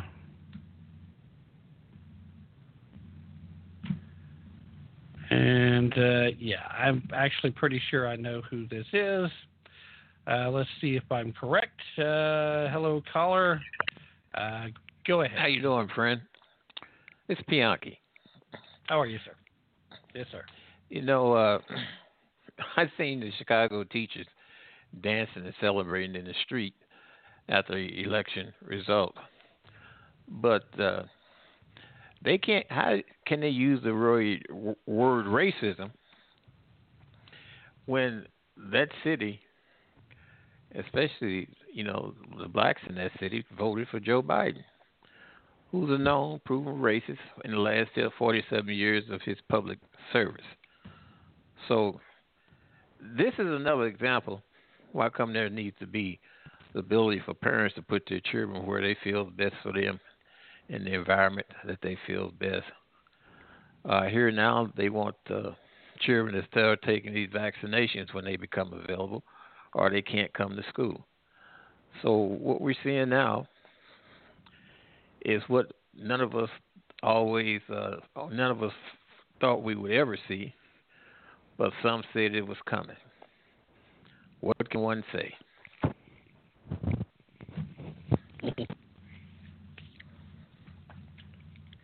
I, I'm with you. I mean, it is, uh, it's astounding. Uh, that's really about the only word I can use. Uh, to to use the word circular reasoning uh, would suggest that there's some type of reason uh, being used. Uh, I have a hard time with it too. I, they want to try and uh, to make this case, and it's a narrative where they're out of fear but there's really no reason to have the fear in this case. And so I think some folks are so accustomed to pulling the trigger and utilizing all the isms, sexism, racism, uh, bigotry. Uh, they're so used to using that that that's just a reflexive go-to location, and they no longer feel the need to make the case that that might be the case. Uh, where do you get? Well, isn't it something? Uh, isn't it yet... something that these teachers unions are telling parents what's safe and what's not safe for their children. That's not the job of a teachers union. Their motivation is just like when they went on strike a couple of years ago for more money, and uh, they left children out in the cold. They couldn't attend classes, couldn't uh, play on sports team, even though they had colleges looking for them, looking at them. That is, so it's it's kind of hypocritical in the stances that they take. Teachers unions should represent teachers, not tell parents what's best for their children. That's the parents' job to do that. But anyway, I'll let you get back to your show. And you know another point too, with the shootings that this city don't have since Memorial Day, now standing three thousand one hundred and two, with four hundred and forty-two murders. You wonder if you still got any kids left to go to school. I'll talk to you later. All right, thank you, sir. All right, and again, great point. Um, and yeah, it, it's true. I mean, what else can you say?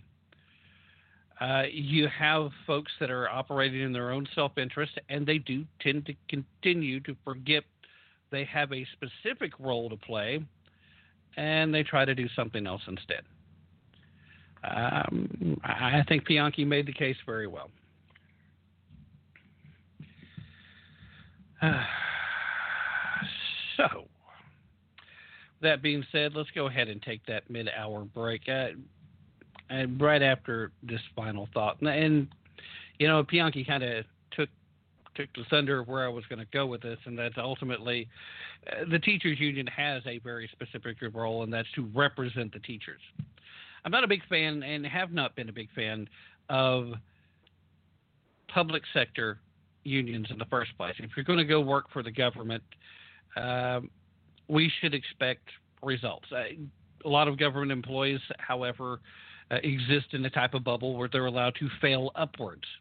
That sometimes they get the attention of their superiors not by how competent they may or may not be, but by virtue of how well they play along with what the uh, the dictates of the day may be. And I I really feel saddened because I don't think there's very many people that go into the teaching uh, profession with the intent of having to play games with politics. I don't think there's very many people that go into the teaching profession with the idea of I'm going to go uh, puppeteer and alienate and indoctrinate young mushy minds. I think they really have a genuine love of either a uh, being a teacher or b uh, having a positive impact on potential students, on kids, on the next generation. I, I honestly believe that the motivation to become a teacher is a positive one. I know several teachers personally who feel handcuffed by the direction that school boards and administrators and politicians have pushed the education to. The the required curriculums have ventured away from traditional teaching, have tradition, uh, ventured away from traditional values, and not necessarily in a positive way. But they feel handcuffed. They feel like it's either A, they have to do that to keep their job, or B, they have to give up their jobs.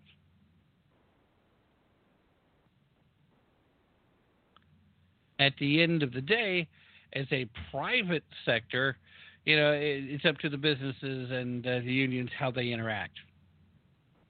But in the public sector, you you should be standing on merit because you should have to stand on results. You should you should want to do that. I mean, I personally believe that regardless public or private sector, you should want to be able to stand on the merit of your own work. You should want to do the kind of work that would allow you to set yourself apart, preferably in a positive way. But I just I don't believe that there's a legitimate place for public sector unions to begin with.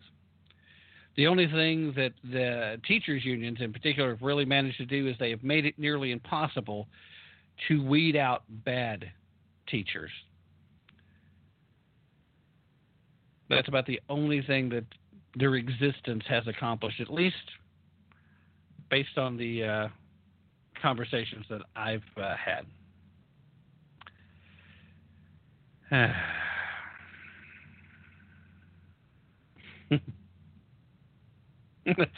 uh, Chief is uh, trying to correct me in the chat room, saying that I'm wrong there, Tim. Lots of teachers get into the job because of the perks that come with the politics. Old saying, those that can do, those that can't teach. I think that probably falls more along the lines of the collegiate level. Uh, more so than necessarily uh, lower levels. But yeah, again, uh, you may be right. But I, I'm thinking in terms of the folks that knew all along that they wanted to be teachers, not somebody who decided to become a teacher because it got too tough to to make it in the private sector, of which there are some of those. Let's go ahead and take that mid-hour break, and on the other side, we'll try and sneak in uh, one more culture war story. Stay where you're at. I'll be right back.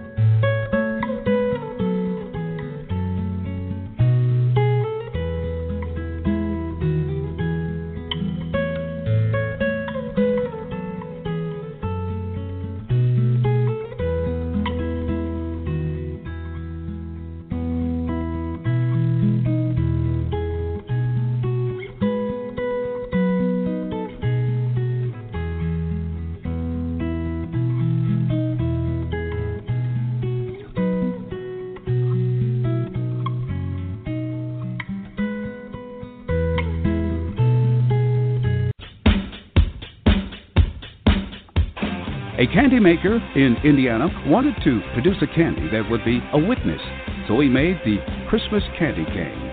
Hello, I'm Ron Edwards. On today's page from the Edwards Notebook, the candy maker began with a stick of pure white hard candy to symbolize the virgin birth and sinless nature of Jesus. The candy maker made the candy in the form of a J to represent the name of Jesus, who came to earth as our Savior. It also represented the staff of the Good Shepherd, who reaches down into the ditches of the world to lift out the fallen lambs that have gone astray. Realizing his candy was very plain, the candy maker stained it with red stripes to symbolize the scourging Jesus received, by which we are all healed. The large red stripe was for the blood shed by Jesus on the cross so that we could have the promise of eternal life. Unfortunately, the candy became known only as a candy cane, a meaningless decoration seen at Christmas time, but the meaning is still there for those who have eyes to see and ears to hear. I pray that this symbol will again be used to witness the wonder of Jesus and his great love that came down to us remain the ultimate and dominant force in the universe today and forever. Merry Christmas, and may God bless everyone. I'm Ron Edwards. Please check out the ronedwards.com. Sponsored by the Tri County Liberty Coalition. Hello and welcome to your Songs and Stories for Soldiers Veterans Tip of the Day. So, are you getting too much or too little sleep to rest your brain? According to the National Sleep Foundation, too much sleep can be just as bad as too little sleep for you. Scientists think that about seven hours sleep is the optimum for refreshing the body. Here are some tips. Go to bed at the same time every day. Keep your bedroom cool and turn off the television. This has been your Veterans Tip of the Day. I'm Dan Perkins.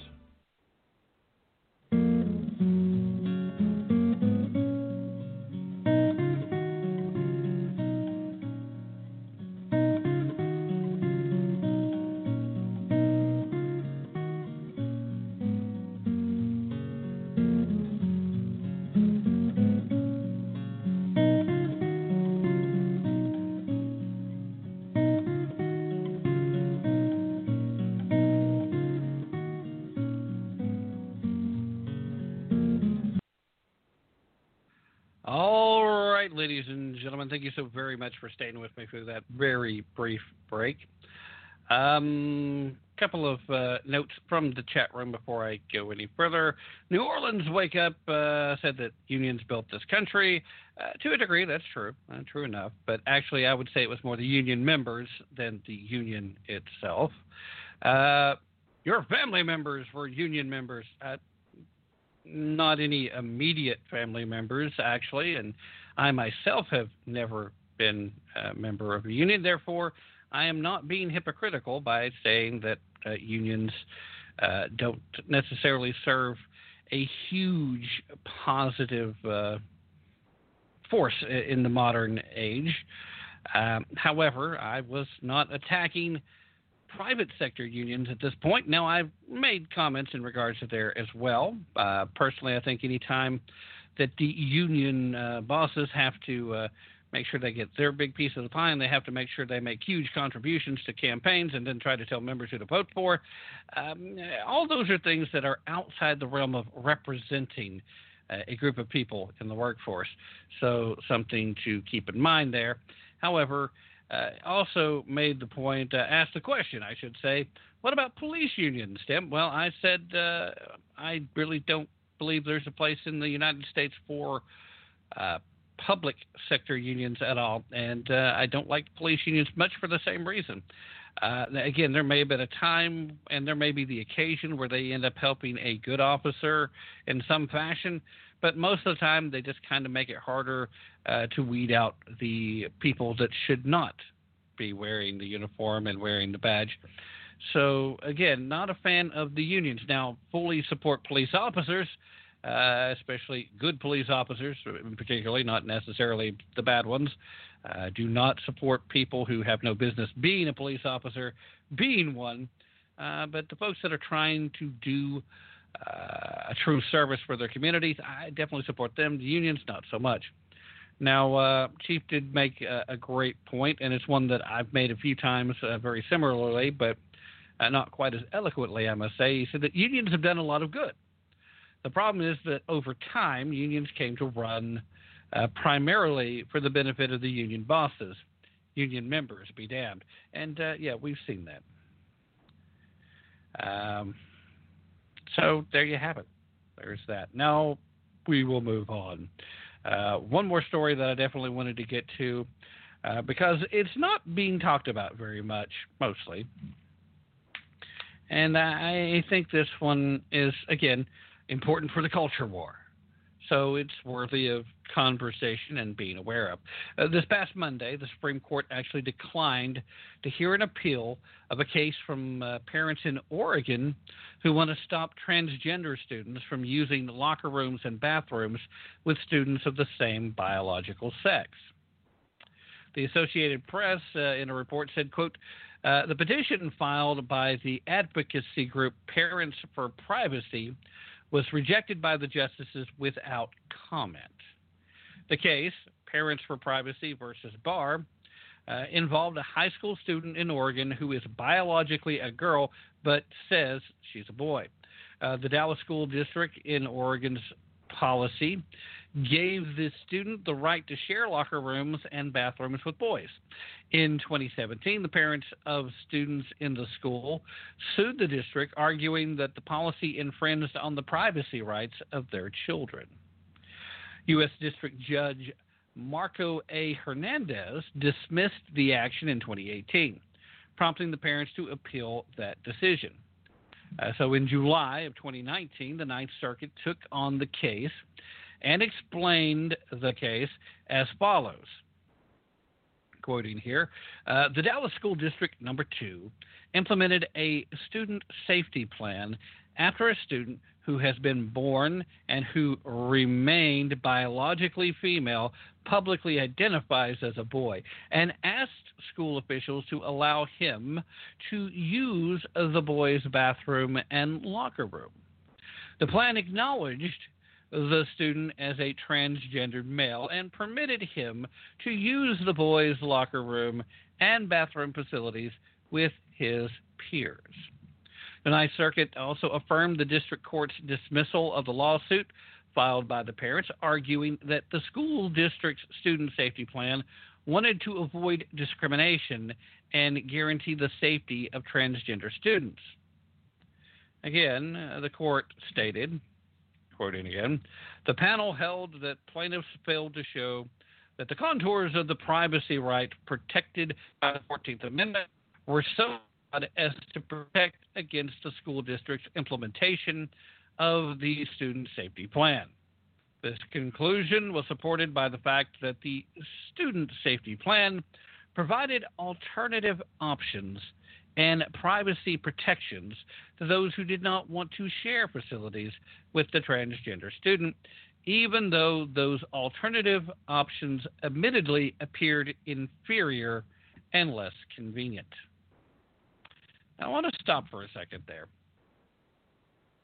One of the major arguments in court uh, that has been used that why it's not good enough for a school to make special accommodations for transgendered students, that they must, in fact, be uh, permitted to use the same facilities as those of the same biological sex for which they identify as, is because for some reason that would be inferior. Even if the accommodation would be to utilize uh, teachers' facilities, which I think we can all agree most likely, unless it's a really messed up school, is probably much better than the uh, facilities uh, in most uh, public schools.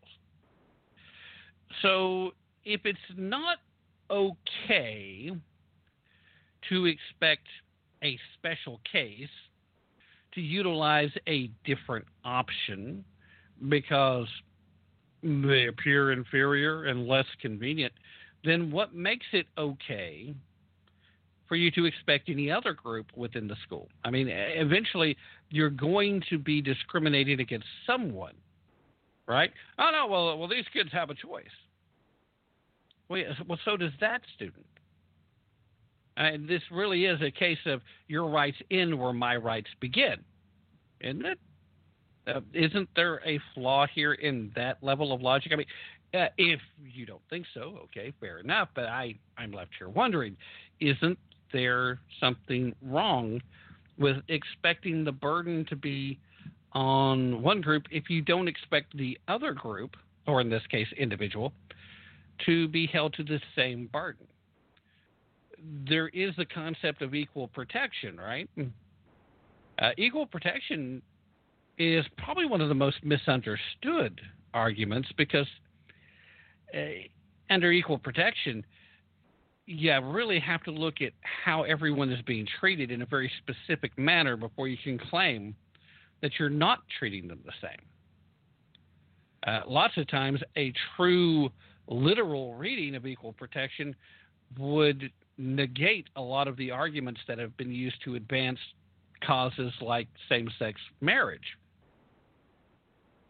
Uh, people don't like the ideology of it, but strictly from a legal standpoint, uh, if I, as a straight person, am not allowed to marry another man, uh, and then uh, you, as a homosexual male, are not allowed to marry another man, that is equal treatment.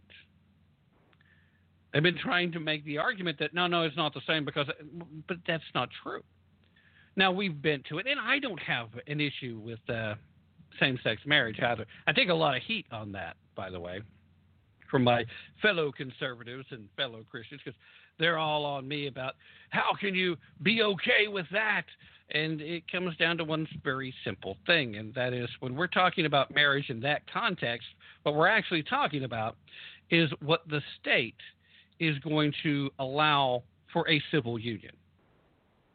And I think every state has the legal right since constitutionally it's a state issue, every state has the right to establish whatever grounds it wants to for it. And if you're not happy with that, you've got the right to move to a different state that you better prefer their uh, their allotments.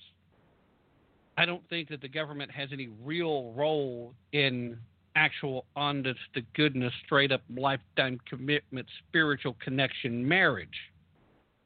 I don't believe the government has the right to make me purchase a piece of paper or to jump through any particular hoops in order to be married to someone. But if you want to be recognized as part of that civil union, that's different. But that's government, that's the state, that is render unto Caesar territory as opposed to uh, what's actually meaning. And, and when it comes down to who you love, who you want to spend time with, who you want to be married to, that's between you and them. And it's a spiritual connection. It's between you, them, and your deity, presuming you even have one. Not my place to judge on any of that. Never tried to. But when it comes to same sex marriage, I do tend to fall on the fact that uh, the Supreme Court should have simply come down on the side of it's not a federal issue the states have those rights to determine what they do to recognize. And the fact that every state's a little different and you're expected to recognize one from another, it can get a little tricky. But uh, again, uh, those recognitions are short lived. I, I can't get a driver's license in the state of Kentucky uh, and live down here in Tennessee and expect my driver's license to be valid uh, for very long. Even if I lived in Kentucky when I got it, uh, I can use that Kentucky driver's license for a while. But uh, as a resident of Tennessee, I'm expected to, at some point within a reasonable amount of time, and there is a legally set amount of time. I'm just not sure what it is right offhand. Um, you're expected to go get a Tennessee driver's license. Kind of the same deal. So again, uh, doesn't matter much because nobody's challenged it at that level. Uh, the Supreme Court came down trying to assume a level of authority they don't have. Uh, that's a completely different argument, though. Now, in writing for the Ninth Circuit, Judge A. Wallace, uh, Wallace, Wallace uh, Tashima uh, said, "quote We also hold that a policy that treats all students equally, does not discriminate based on sex in violation of Title IX, and that the normal use of privacy facilities does not constitute actionable sexual harassment under Title IX just because a person is transgender. We hold further that the 14th Amendment does not provide a fundamental parental right to determine the bathroom policies of the public schools to which parents may send their children, either independent of the parental right to direct the upbringing and education of their children or encompassed by it. Finally, we hold that the school district's policy is rationally related to a legitimate state purpose and does not infringe plaintiff's First Amendment free exercise rights because it does not target religious conduct. All right, so with all that being said, that leaves these students in a school system where that's the rule. It leaves these parents being told they have no legal say in what transpires within that school. Just as much as you have the legal right to move from one state to another, if you don't like how it is managed, you also can change what school your kids go to. Now, that's not quite as easy to do if you don't plan on moving. There are issues, but there are also uh, other legal avenues you can take. Why did the Supreme Court refuse to hear this case? That's the real question. And at the end of the day, I think the answer to that is also quite simple. When it has come to hot button issues such as this, in recent years, the Supreme Court has taken any legitimate opportunity it has had to punt. and if you'll forgive the football analogy going a little further, even if it means a quick kick on third down. They don't want to touch these things because they don't want to be the touchstones. They don't want to be the determiners of where society should go and should be. On one hand, I actually kind of have to admire that being the attitude because these are not things that should be determined in courtrooms. These are the things that a culture should determine in person, in real life. On the other hand, I do find it rather inconvenient that when it comes to a school system making a determination and establishing a hierarchy amongst the students and determining that the others must accept it, I think there is some room for at least having the discussion. Ultimately, teachers are going to teach, school systems are going to do their thing, and at the end of all of that, uh, parents of students need to know what their rights are, and they need to know how to appropriately address them. I'm going to have to leave it there because I am quickly running out of time. But in the meanwhile, guys, thank you for being here. Appreciate you all spending the evening with me. And remember, don't take my word for it. Definitely don't take the other guy's word for it. Take time, uh, do your own research, and most importantly, use your brain if you really want to tap into the truth. Meanwhile, stay safe, stay healthy, and be smart, even if it goes against your nature. I'm out for now. See you Friday night. Bye, everybody.